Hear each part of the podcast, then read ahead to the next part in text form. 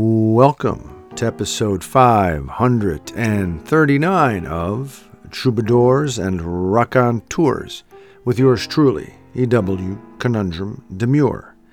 On this week's episode, we feature regular contributor, homesteader, winemaker, sensei, and our resident reluctant philosopher, straight out of Stockbridge, Vermont, Almighty Todd. The Almighty and I discuss rain, the White River, the bastardization of rational thinking, modern Christianity, loyalty and morality, polarization fuel, the moral majority, yin-yang, how everything is progress, how all is flux, parroting of language, disrupting your yard's natural ecosystem, John Muir, jewelweed, Rocky Mountain oysters, gardening ethics, his tomatoes and squash, his grandfather Vince, and male hummingbirds, among other things. A grand conversation with Almighty Todd this go-round. We have an E W poem titled Croon, and of course all of this will be infused, imbued, with the wonderful energy of several great tunes. It is so nice to be with you. Let's get to it then. Episode five hundred thirty-nine of Troubadours and Raconteurs.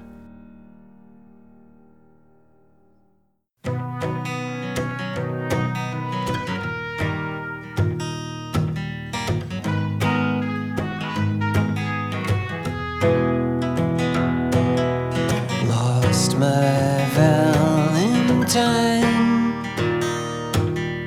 you could never keep my meaning straight, and I won't wait in line for you to give me any time of day. I want a revolution, you want a short solution. We never could see eye to eye. You wanted retribution, I came to the same conclusion. It's a story as old as time. I heard you cried in the other room.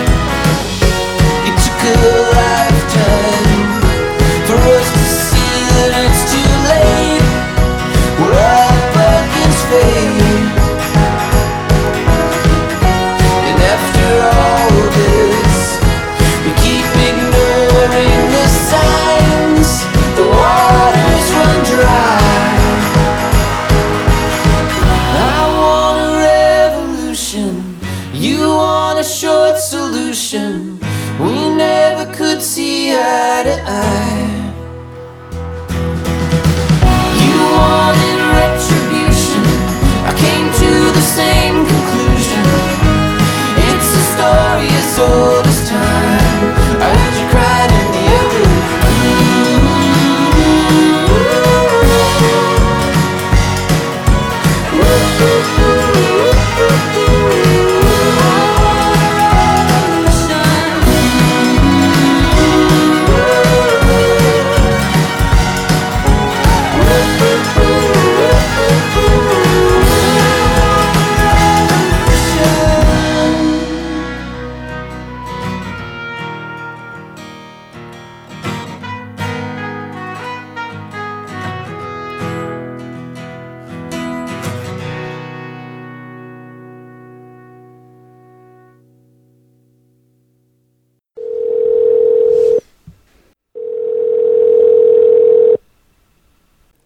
Almighty Todd, is that you?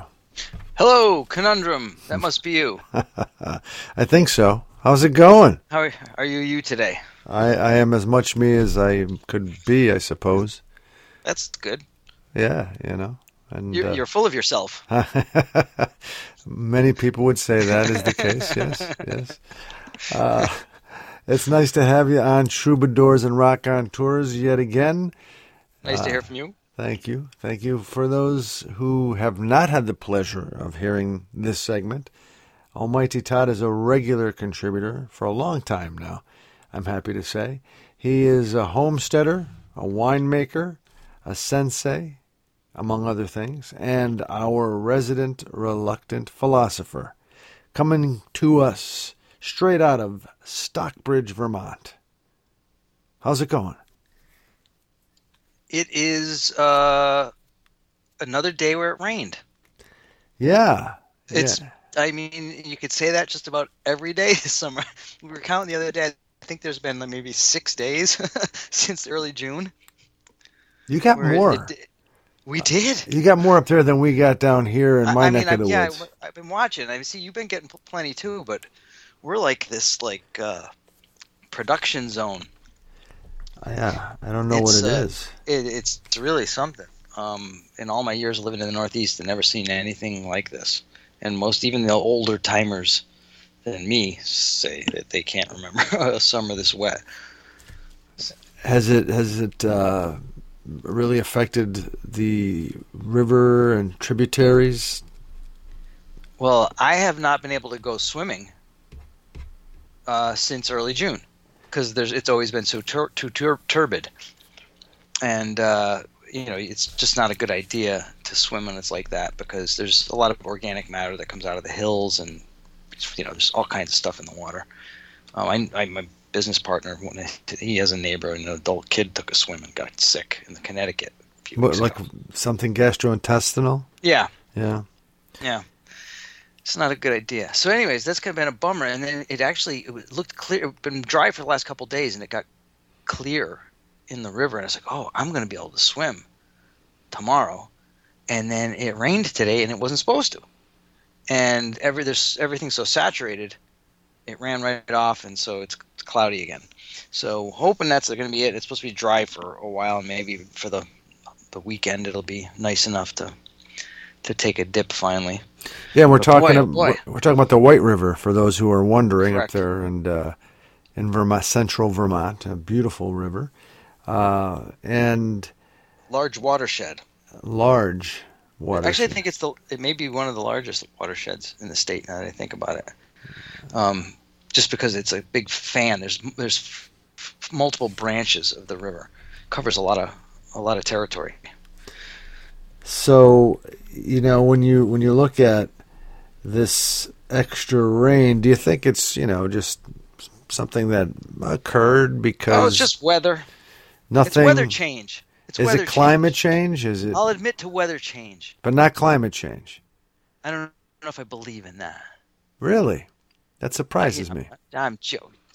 I, I, I can't believe that anybody would not believe in climate change, but that's because we're at we're, we've talked about this before. We're at this uh, juxtaposition between uh, belief and evidence-based reality um, right. at this point in time.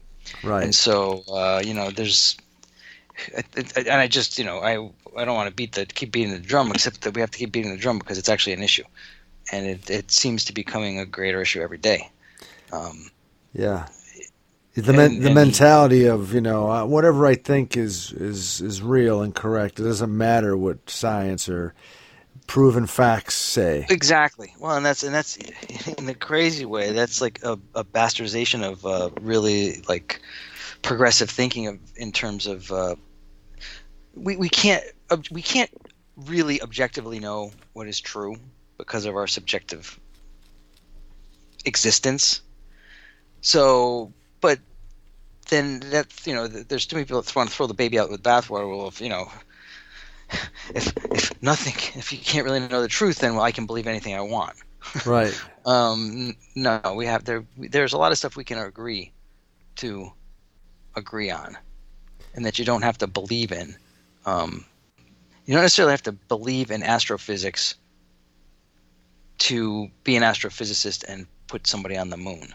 You you follow the protocols, and the scientific method shows you how to get there. And there's a lot of stuff about our modern world that people just kind of conveniently forget has a lot to do with evidence-based uh, progress as opposed to belief in something. You you can believe that you can get to someplace, but then you got to use this method to get there. You can't just magically jump. There's a lot of magical thinking going on in the world today. Oh yeah, um, yeah, and I, you know, and, I, and it, what it does is it justifies a lot of stuff that doesn't make sense. Right, and you know, I've I've talked with you about this before, and I'm becoming more and more sort of adamant about this. I, I really think religion is, is a problem, you know, it, it, it, and it sort of feeds the mentality. Uh, or gives you an out uh, when it comes to having to choose between rational thinking, science-based, you know, um, study and and proof. Uh, it it really, and, and plus we just have big, arrogant sort of egos in in in this in this part of the world, in this Western United States, you know, capitalistic, materialistic, me me me mentality. Uh, and, you know, religion really fuels it, especially you look at modern day um, evangelists. They believe that the higher power that they call God wants them to be materialistic success, materialistically successful. And if you are pursuing that, then you're doing the work of God. That to me is crazy and empty talk. Well, and the, and well, the and the, hip, the hypocrisy in it is that they um, use the guise of Christianity to drape themselves in that mammon. Exactly. And, uh, it just, you know, they would not recognize Christ. No. Jesus Christ today. They wouldn't he, let him into there because he, he wouldn't be dressed right. He's a man of color who was basically a hippie, you know, and I mean, uh, a radical hippie. Right. And, and you know, that, he's exactly the kind of, you know, the, the money changers that he would have, you know, flipped a whip at. But, you know, we've, it's, yeah, that's, there's an issue there because somebody I saw recently was asking about, you know, do you feel like this, there's an issue with modern Christianity? And I was like, I don't know about that so much, but what currently are uh, evangelicals, they're the weird mashup of some, you know, Abrahamic uh, revenge-based stuff and then capitalism and... It doesn't, to me, bear a whole lot of resemblance to the, um, the, the the teachings of the faith that I was brought up with. But I was brought up in a Catholic church, so you know they're Papists, and you can't even listen. They're you know they're sold out, and frankly, they're you know that church that church has had its share of problems too. No doubt. So I can't I can't argue with you about the um, the religion thing. It's no, confusing because it's, it you know it it, it may it. You got to look at the things that it does well, and then balance it against the things that it does wrong. And um, you know, I guess that's that's where it's a reflection of humanity. It it is definitely a reflection of humanity, and I think it's all about humanity. The things that it does right, it does do things right. You don't need religion to do those things. You know, there's there's a there's the catch. The catch is all the bad stuff that comes with it. You know, the oppression, the repression. Uh, you know, that that debilitating judgment and, and guilt and. and persecution. Um, and, and again, you know, faith is, as an out. Faith as an out. You know, faith is good in certain ways, in certain contexts, in certain, you know, approaches. But the kind of faith I'm talking about is an out. It's a way not to deal and face up to things that need to be dealt with and faced. Yeah, I think as long as faith faith is driving someone towards their better angels, then it has a place. Yes. But when you start putting faith, quote unquote, into authoritarians or um, corrupt systems, come on, you know it, it, the the word it gets bastardized. Exactly. Maybe, and maybe that's not the right. I should. That's pejorative. I shouldn't. It, what people? How can I say this? That's not fair to bastards. No. Yeah. Yeah. Just to see the way people have have have. Um, misused faith. Nothing wrong with a bastard, you know. It's just pl- plenty of plenty of them out there. Yeah, I mean, I'm I'm being as technically uh, correct with my use of it as possible. A bastard's just someone who isn't born in in, in a wed, wedded uh, union, right? Right. That doesn't mean you're a bad person um, at all. But we've made it that, you know, over time, you know, you're not legit because your parents weren't married. Um, that's ridiculous. It makes a nice sword, though, too. It's a classes. It's a classist thing. Uh, it makes a nice sword, did you say? Yeah, the bastard sword. I didn't even it's know about that. Is like that? Do you have one of those? Yeah. I, I don't. I don't swing one of those myself. No. That's not. That's not my, my game. But there are definitely people that play that. The HEMA people, the historic European martial arts folks. It's a nice, like, uh, double-handed, double-blade sword. They're European. European martial art folk. You yeah. said? Yeah. So this is not rooted or connected to uh, martial arts coming from the East? No. No, it's pretty much the um, you know, the knights in armor, ah. different uh, different stuff they'd use. Is it is it is that a, a pejorative sort of use of the term bastard when they say bastard sword, or is it is, is it more of a, an embracing? No, it's, no, it's a specific kind of sword. Um, it's a nice looking one too. Um, I don't. I wonder. Wonder if Excalibur would qualify as a bastard sword. But is it used by bastards, or is it used to no, kill no. bastards? Both, maybe. I'm wondered. The bastard sword. This was not on our list of things to talk about. I know it was not. We've dived. We've completely diverted. It's good though. I like it. I like it. Um, so, Almighty Todd, I know I'm looking at the list now. Nuremberg. How did we get here? uh, well, we could. I think we could connect it. Nuremberg Revisited was one of the things you threw at me. Uh, can we connect it to that? The bastard sword, would that have worked at Nuremberg or the the new uh, Nuremberg, as you I think you're alluding to? Uh, yeah, that I'm more talking about there. Yeah, there's some bastards involved there. That's for sure, in the pejorative term. Yes. Um. But, uh, yeah, no, it's this uh, – I just thought it was fascinating because it comes around again and again. One of those, you know, things where they say if you don't s- study history, you'd, you know, be forced to repeat it. Um, certain people right now, certain uh, false electors saying, well, I was only following orders. Mm-hmm. I only did it because I was following orders. And we know that it hasn't worked before for pretty much anybody. And um, interesting, you know, in, in the case of Nuremberg trials, it, it was um, more – it's a technicality that even though something was legal inside of your, your nation, it was illegal in international law. Right. And so you're not absolved because you were following your internal rules. Right, right. Um, and, well, it's, that's the way it should be. Well, yeah, I mean...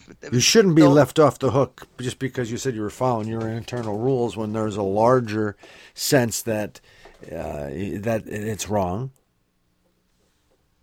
Right. Well, this is and this is the thing, is that uh, I think going back to, like, Talmudic law, there's something about, you know, the uh, if the messenger is is sent to, co- to create it to make a sin, they're not absolved from having... done the sin.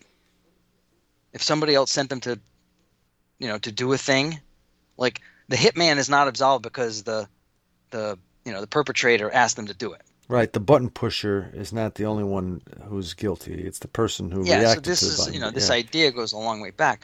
Um, but what it comes down to, I think, mm-hmm. is a, uh, a a conflict between loyalty and morality.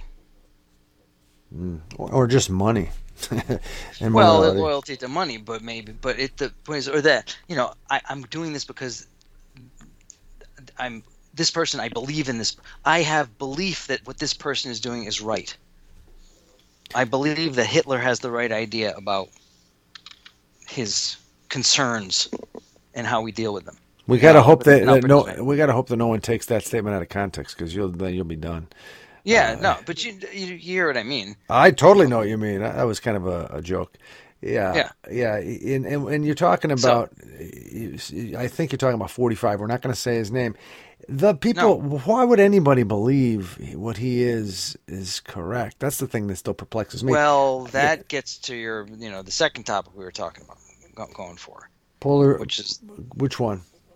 Yeah, the, the polarization. Yeah, the polarization fuel. Yeah. Yeah. Is that, and we've discussed this before, you know, at least touched on it, that there's, you know, a mass anxiety that's been being stoked for about thirty years since the quote-unquote moral majority made themselves known and started to manipulate um, media organizations and, and basically built a playbook for feeding propaganda to the public. And it's so funny that, you know, some of these uh, cable news, they, they decry the mainstream media, but they're, you know, they're even worse purveyors of bias themselves. And, uh, you know, I thought it was fascinating. I came across this recent study that took into account, um, basically used used A I, in this case like a, a language learning model, and it took a look at a bunch, like billions of words spoken on uh, a couple of major networks that mm. we know about. One on the left and one on the right. I don't know if I want to even air their names. No, we don't have to. We, they're we, both three three letter words. And um, and then looked at a couple hundred thousand tweets related to uh. certain political issues during a ten-year time span between twenty ten and twenty twenty. And what it showed pretty much was that there was a complete parroting of language coming out of those outlets and into people's personal expression on social media. Mm-hmm. This is a Virginia Tech study. Um, but what it showed was that it, it really – what we've seen in a lot of graphs, a driving apart of political viewpoints and a very little middle ground, and also a uh, a disdain for the other political party that has quite, almost quadrupled what it was in the, the early nineties. The disdain has quadrupled, you're saying? The... Yeah, I mean, like, or, you know, it's gone way up in terms of, like, the, the percentage of uh, uh, people in one political party say the other political party, they're a real problem. Right, they're bad, they're you know, terrible. From, yeah. from from being in the teens and the twenties to, like, in the, you know, seventy percent each. Right, right. You know, I'm throwing numbers out there, stuff I read recently, but it was enough of a, made enough of an impact on me to say, okay. That's huge. It's yeah. huge, and it's not actually not a surprise. We've been seeing it happening. It's happening in front of us. And do you think um, – and, and, and the media is not going to call itself out. No, because this, they make money. Media. They get that's viewers. The, that's the point. That's yeah. the point. And and because we are so entertainment needy that the news is concocted in a way to be dramatic, to gain attention and eyeballs. And so topics that really should probably have some coverage never even have a freaking chance because to, to get covered because they just aren't exciting. Or they're not they juicy enough, they, right? They don't flip the dopamine switch hard hard enough. Actually, they they might, but they won't. They won't get the chance. It's like music that you know, really good musicians that never get a chance because the system is set up to not create pathways. Right, right. Yeah, the same old, same old. Nothing new. Uh, why take a chance on that? This Follow works. The formula. Yeah, yep. Right. And you know, it it's uh, also some of those issues that we do see a lot of, or hear a lot about, read a lot about. Uh, th- as you mentioned, they're they're kind of um, looked at in, in a in a very limited way by separate camps, and and. They could use some thorough analysis that would be valuable and intellectually stimulating, right? But but they don't. They choose, the networks, the media, all too often choose not to have that very, you know, involved, uh, thorough, balanced, if you want to call it that. Just let's say thorough ana- uh, analysis. I, I do watch uh, the NewsHour on P B S, which I think does a good job. Uh, unlike the other networks you're alluding to, we're not gonna. I'll give the NewsHour, since they're public broadcasting, a plug. Right. Also, um, uh, I watch B B C uh, News, and uh, there's a program out of Germany too. It's English speaking, but um, uh, they also talk about world news, and uh, cl- including what's going on in the United States. And I find all of those outlets are not uh, about uh, trying to emotionally manipulate you. They they try to intellectually and, hey, stimulate, and I like Allah it. Allah forbid you. Allah forbid you look at try checking out Al, Al Jazeera English. Al Jazeera too. I haven't seen that. I don't have access to that, but in the past I haven't. I I liked Al Jazeera too. Uh, I'll throw one at you. I'll give a plug to these this. Uh, outfit that I've been checking out lately. Have we talked about ground dot news? No, we haven't. ground dot news. Very interesting uh, content aggreg- aggregation source that is also a uh, subscription level. There's extra features that you can get at. Um, but they do, they cover a lot of news, and everything they cover, they also show the percentage of, of which the center news media, right and left news media cover are covering this story. That's interesting. It's very interesting. There's some great analytics, and you know, uh, the only problem I have with it is I still, this is, you know, it's, I'm never going to change, but I still have a problem with the right left designation. You do? You do? I do. I just feel like it's a it's a misuse of terms, and it, would it mean it means that the right is always right. You mean not correct? You mean they're always of that conservative well, or that's, whatever? That's the question. Yeah. If they have correctness built into their name. Ah, so that whereas does. they have whereas left, this is, you know, semantics, but and then the left, they're always left. You can't trust them to stick around and be there for you. Right. They're, you know, left, even when you look at language. Why it, is it not progressives and re- regressives? Okay, yeah, I like that. Well, then, the, you know, the regressives won't like it, that's for sure. But, but that's what they're doing. That's what they are. Yeah. Well, it's like it's like uh, pro-life. And, you know, it's like pro-life and and uh, pro-choice.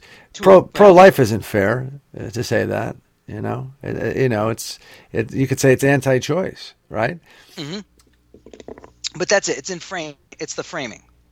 Yeah, it's all in the framing. So that's it. I might send them. An, I might send them an email. Who ground dot net news and say, yeah, ground dot news. Say, hey, you should, you should have another another set of words for this. You need to be more inclusive. Well, you know, I, I'm going to go into your Eastern uh, philosophy uh, experience and education. We talk about right, left, you know, conservative, regressive, what have you. Is this the same as as uh, yin yang? Uh, well, yeah, you can use you can always use yin and yang through as a uh, kind of a, a tool through which to look at and try to analyze situations. Um, the thing is, it's just it, it forces a dualistic framework. Mm-hmm. It's not it's not without its utility, but um, dualism can also sometimes and quite often mean opposition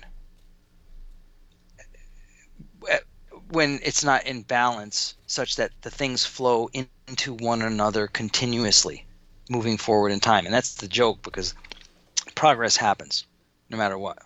You people want to try and stop progressives, but everything is progress. Even that's, bad, that's what we are. That's that's what humanity is. Even bad even, things. Some bad things progress too. I mean, some some of us, some people that are regressives decide to let COVID go wild, and now it's become a very progressive new thing that we need to deal with. So you're saying everything pro, progresses, me uh, and progress is inevitable. You're basically saying things keep moving. Keep, that's yeah. Back that's the the first philosophical construct. Anaximander. All is flux. It, change is is constant. That's the constant. And you know, conservative thinking is supposed to help kind of moderate change, not go backwards. And because you can't go backwards. That's not that's not realistic. That's not even reasonable thinking. But people believe that they can go backwards. Make so America great again. That kind of mentality. Yeah. Would, you know. make, make it into something it never was before, because I didn't study history enough to know what that was. Yeah, it's not even accurate. You're correct. But even if it were, that America, you know, America was a certain yeah, way. Yeah, because yeah, you know. Well, I heard that I heard that the slaves learned valuable skills. Oh God, DeSantis, he's embarrassing. He oh, really, you just gave him a plug. Yeah, well, he's embarrassing. You didn't say, you didn't say meatball. Meatball, that's right.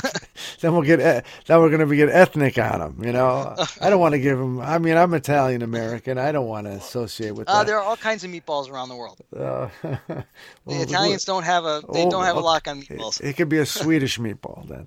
It could be. It could be a Turkish meatball. A, ticker, a Turkish meatball. All right. Not a, not one made of turkey. We're saying one from Turkey. Right? Well, it depends on if you're talking about a turkey or not. Uh, okay. Almighty this, Todd. This may be more turkey than beef here. Uh, for sure it is. It might be more bull than anything. Uh, but I love it. Rocky Mountain oyster? What's that? Um, really? Yeah. Really? Really? What's a Rocky Mountain oyster? Um, I don't know how to tell you this. Uh-oh. Is this going to be dirty? Am I going to have to bleep this out? Well, maybe. It comes from places where cattle ranching is prevalent. Oh. So they're like, you know, um, uh, like like you you you some something similar to what you would see at a at a, at a cow flop? Uh, no. Okay. Um, well, when you have a lot of cattle, some of them are boys and some of them are girls. Yes. Okay. I feel like I'm getting the talk. Go ahead. You're getting the talk. uh, if you're going to keep the boys around to turn them into beef, they can't all be intact. Oh, castration. Because it gets problematic. Oh, man, that's terrible. See, I don't want to know about that. Rocky Mountain oyster? So is this the, the like what hap- what you end up with after the process? Yep. And what do you do with it? Do you they fry them, like, fry them like oysters? Really? Yeah. Have you experienced that? Have you? No. No? Are you kidding me? No. So, okay, let's call what's his name from Florida, the governor of Florida. Yeah, I think he's a Rocky Mountain oyster. I think he is. I think he even looks like one, the way I would imagine it. Now, when I, oh my gosh, that's beautiful. I'm sorry. No, that's beautiful. I think I think some campaign is going to run with it once they hear this this this discussion.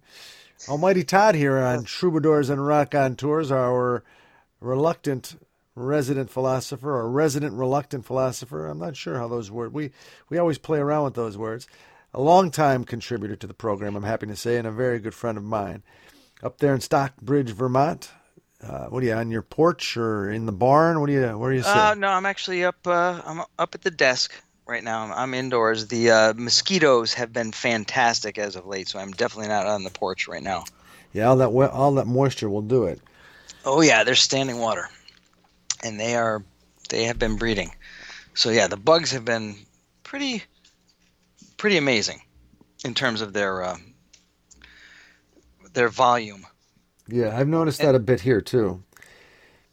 So it's been interesting making runs to the garden. Excuse me. If it's uh, starting to get towards evening, and you're like, oh, we need greens for dinner. You're like, oh, boy, okay. You know, put on two layers because they can go through one. Um, and uh, you just make it as fast as possible. Well, that that that brings me to the other topic. That's a, that's a good segue. You wanted to talk about gardening ethics.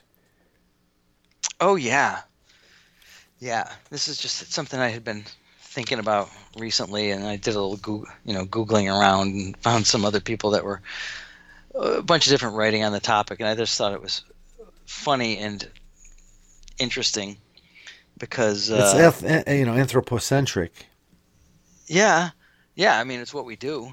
It's it's it comes with civilization. This this uh, this agricultural slant and. You know, I grew up with, you know, both of my sets of grandparents had a pretty extensive gardens. And we did too at our house, which was kind of like the, the little extra kitchen garden, because there was always so much coming out of my grandparents' place that there was enough to go around, and a lot that went into canning and into the freezer. Um, and, you know, f- f- for for those folks, they were, you know, children of the, the Depression and um, the, the just the idea of being able to make food for yourself mm-hmm. was a big deal. It wasn't like made a big deal of, but it was just it was just de rigueur. It's like what you did. Um, and in truth, we ate really well mm. as kids. We didn't have a mm. ton of money, but we ate really well. Um, and a lot of it had to do with how much of food came out of the backyards. And um, I just I feel like there's like a there was a work ethic that got built around doing stuff in the garden, doing the weeding and the tending. And, you know, I was just not a big fan of picking beans. I still, still not one of my favorite jobs for whatever reason. The green um, beans? The green beans. Yeah. Even though I like, you know, I like them and all. Um, but I got, I remember at some point when I was a young, like middle school age, my parents hired me out to a local farm. Friends, people. It was no. In all honesty, it was uh, a woman that my mom worked with at the hospital in uh, in Amsterdam, New York, and they had a they had a farm, um, big corn farm, beef, other other vegetables too, but they had a you know farm stand, and so uh, they sold a lot of corn near the Orysville Shrine on the Mohawk River uh, on Sundays, and they sold all kinds of other stuff, but they had a big, humongous green bean patch that I got hired out to work for a couple of weeks picking beans. And I think that's what probably did it to me. Probably. But I, I, but I know that they were doing that to be like, this is why this, you know, this make sure the kid wants to go to school. Yeah, a little incentive. So, and I think in some ways working in all the gardens did that to me. But, you know, here I am now doing it. You know, we do it at, at home here. And this, this year, for as wet as it has been, and even though we literally that when we had the flood in early July, and there was water running across the field and through the garden rows. Um, it's done really well. The tomatoes are humongous. There's tons of fruit on them, but they're ripening slowly because we haven't any sun. Um, but pretty much everything has come through, and we've got like a couple kinds of Swiss chard and a bunch of uh, lacinato kale and this really yokotana uh, Asian greens and a bunch of different mustard greens and squashes coming along and. It's I just you know I'm really impressed for as weird as a year it is, is that we've got so much coming out. Do you, well, do you need do you need any vegetables? Yeah, I'll, I, I I'll, definitely. I'll put them in a box and send. Please mail them to us. That'd be great, Todd.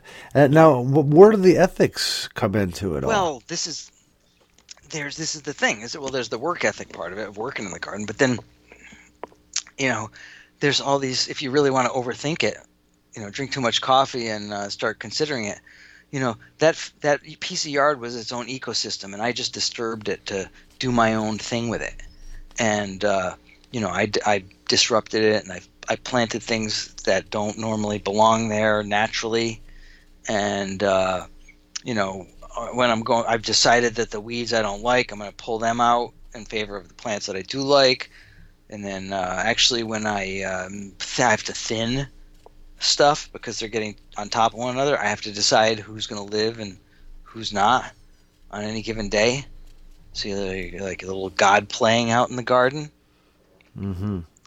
You know, and yeah. then and then there's what kind of subterfuge starts happening when uh, when there's too many zucchini. And you've I've got some really good recipes. There's a great uh, zucchini oat fritter recipe that I've been working on. It's excellent. And doing the zucchini boats with uh, like a you know a, a ground meat and vegetables mm-hmm. filling. Yeah, also really good. But you wind up with so many zucchini. There's the joke around here that in August, you know, don't leave your car doors unlocked. It's not that your car will get stolen. It's because you wind up with a bunch of zucchini. right, right, exactly. Yeah. So and it, which and this brings me back to you know my grandfather. Okay, here's here's some a couple of dilemmas around gardening and zucchini alone, because zucchini can be a controversial subject. And I just learned this morning, Andrea found out that you can make zucchini flour. out of the big ones. Wow. So I gonna, I'm going to have to not try that. But no, I will. I'll give that one a shot. Um, but so here's the deal. My grandfather, my maternal grandfather, did not like zucchini. Did not like to eat zucchini in any form whatsoever. Try all kinds on him. He didn't like it. But he liked to grow zucchini and to give zucchini away. And he would, yeah, you know, he wouldn't have a farm stand, but he'd have a surplus stand out in front of the house, and people walking by or riding their bikes by would stop and take vegetables away. And then, you know, I remember the time when he sent me over to the Keene camp and said, "Here, take these vegetables over to the Keenes. They'll they'll use them." So I took, you know, put them on my bike, and I took them over there. And Ken Keene's like, "Oh, thanks a lot. Yeah, okay. Uh, more zucchini from from Vince." That's your grandfather's name, Vince? Yeah. That's great. Okay. And he's like, why, why, why did he send more zucchini over? I said, I don't know. I was just following orders. This goes back to what you're saying earlier. Yeah. How easily it can happen. Nuremberg revisited. Oh. So, uh, so anyways, so yeah, so, you know, what, what things, what lengths do we go to with these gardens? Then you have the, the dilemma of I've got so I've got all this food, but I can't eat it all. Do I just put it back into the compost pile? Right. Do you? But which is actually, you know, that's at least ten percent should go back to the land as a tithe. Why sure. ten? Why ten percent? Because that's what the Bible said. I'm just following orders. Oh, again, really? You read the Bible? Oh, wow. Well, let's just say I had to read it a bunch of times a while ago.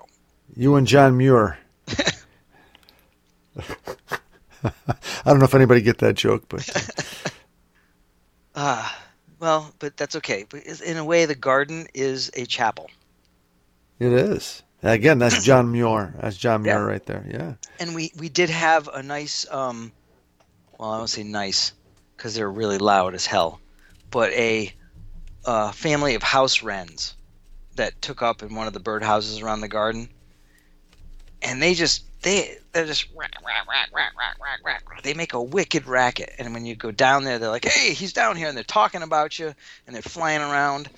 And, uh, and once they have babies, then there's like five of them making noise. And they, I wish I had had a, caught a video of it. I went down to pick vegetables. And they all, they had been flying around. They all jumped up into the high, tall bean trellis that we have. And we're just like talking to one another about what I was doing. I assume that's what it was because they were like all looking in my direction and making this noise.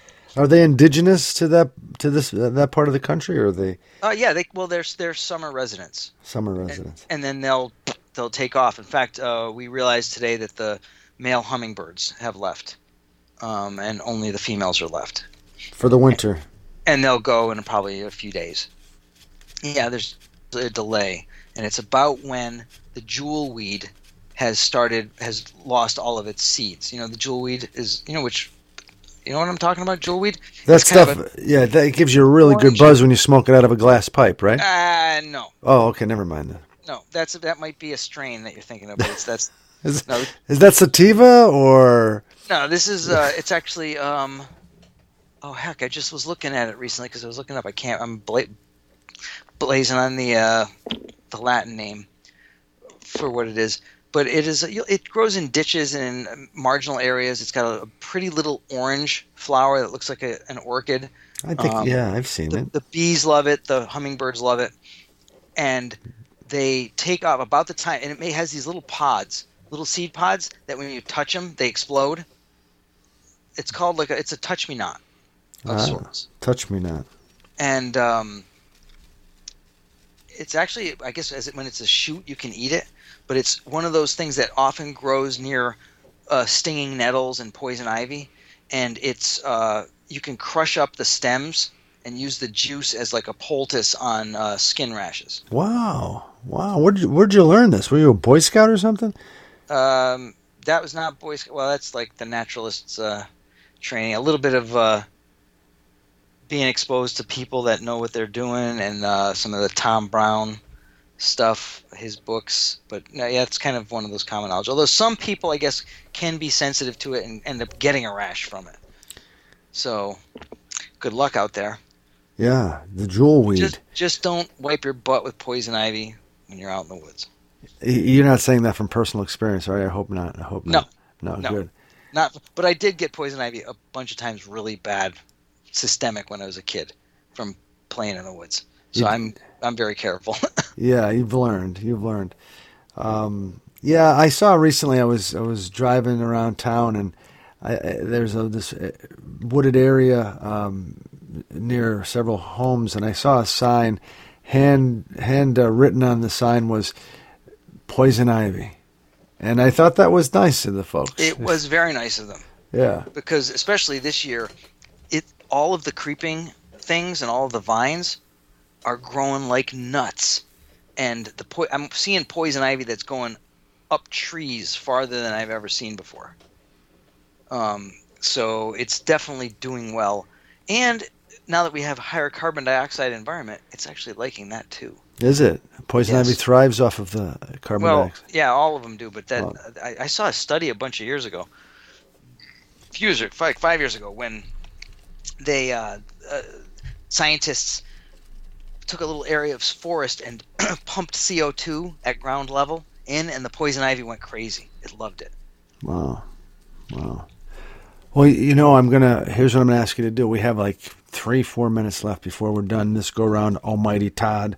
Uh, let's. How, how are we going to wrap it all together? I mean, we've been talking about the rain. We've been talking about uh, evidence-based progress and and uh, evangelicals, faith, uh, Talmudic law, and loyalty versus morality. Is that all? Your Cover- tomatoes, yin yang. Well, you know, maybe this is the thing. And Rocky Mountain oysters. Oysters. Okay, that's perfect, because this is where I was going. It's like, be conscious of what you eat. Be conscious of what we consume. You know, that's like one of the macrobiotic principles. Not just, you know, what you eat and put into your body, but what do you read? What do you watch? What do you listen to? Is it a balanced diet? Is it something that's you're get, you're addicted to, or is it something that you are using to nourish yourself? It's really a, a very basic concept, but because we are fed so much, we often don't take time to choose what we consume. And this goes back to our previous conversation about just the way that the platforms that we interact with one another and the outside world now are, operate. They don't have our consumption habits in our consumption habits in our best interest. It's in their best interest. Mm. And there's no way around it. Um, you, you, we need to try to consume and digest things in a balanced way, but also not try to take in stuff that's toxic in order to offset stuff that is healthy. Right. If that makes sense. Yeah. And that's come down to individual judgment. Right. And, and, and individual responsibility to self and to, to everybody you influence. Yeah. And to realize that we're all interconnected. And so there, there, you know, there is no individual responsibility without responsibility to our community and society. I love it. And, and that's the, that's, I think that's the thing that we just all have to remember. We're not here alone. We're we're in a shared situation at all times. Wonderfully said, our resident philosopher, Almighty Todd. Uh, thank you for hanging out with us, with me, and uh, sharing your experiences and your ideas, your thoughts, your good sense of humor as well. I look forward to talking with you again, probably during the holiday time. But, okay. Uh, be between now and then, take care of yourself and enjoy autumn. It'll be coming soon. It's coming on quick. Yeah. They have, the leaves have not changed yet, but you can tell they're about to. And so um, you take care of yourself, and who knows, maybe we'll uh, get a chance to catch up in person oh, before too long. I would love that, it. I think that would be a good idea. I, it is a good idea. I would love it. Take care, brother. You too. Ciao. Ciao.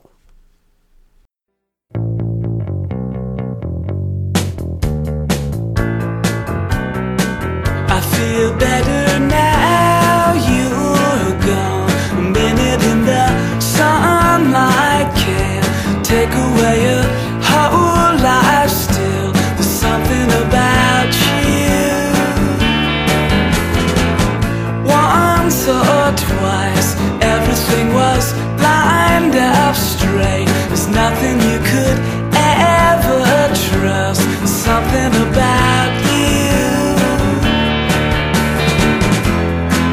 Hit a clear spot.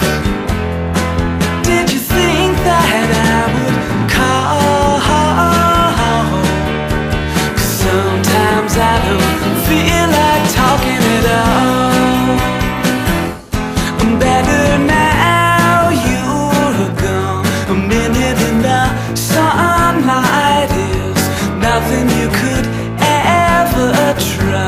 Something about you. Hit a clear spot.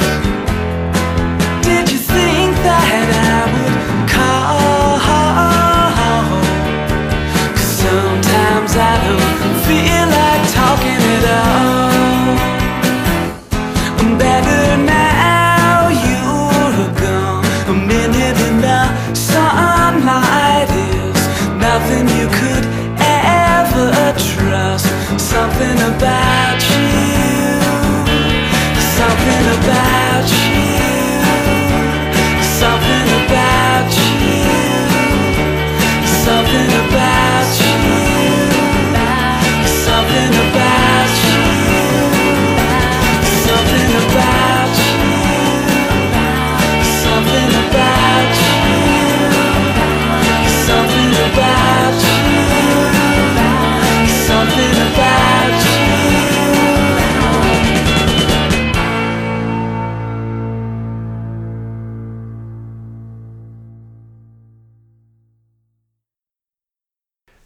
Croon. Late summer, early September, two days past a full moon. Soon, again, I will croon, my friend, a tune with you in mind. As the sycamore sings through an unseen bird sublime, the wonder of us all here together forever throughout our romantic notions of time. Can it all be mine and yours for a few moments to understand this universe, this land, our love, clasp hands. You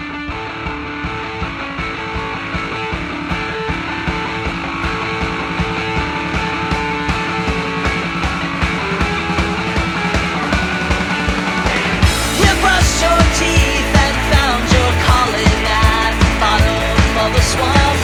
There was no ale, but to be clear, darkness was all you wanted, and now just float into the surface.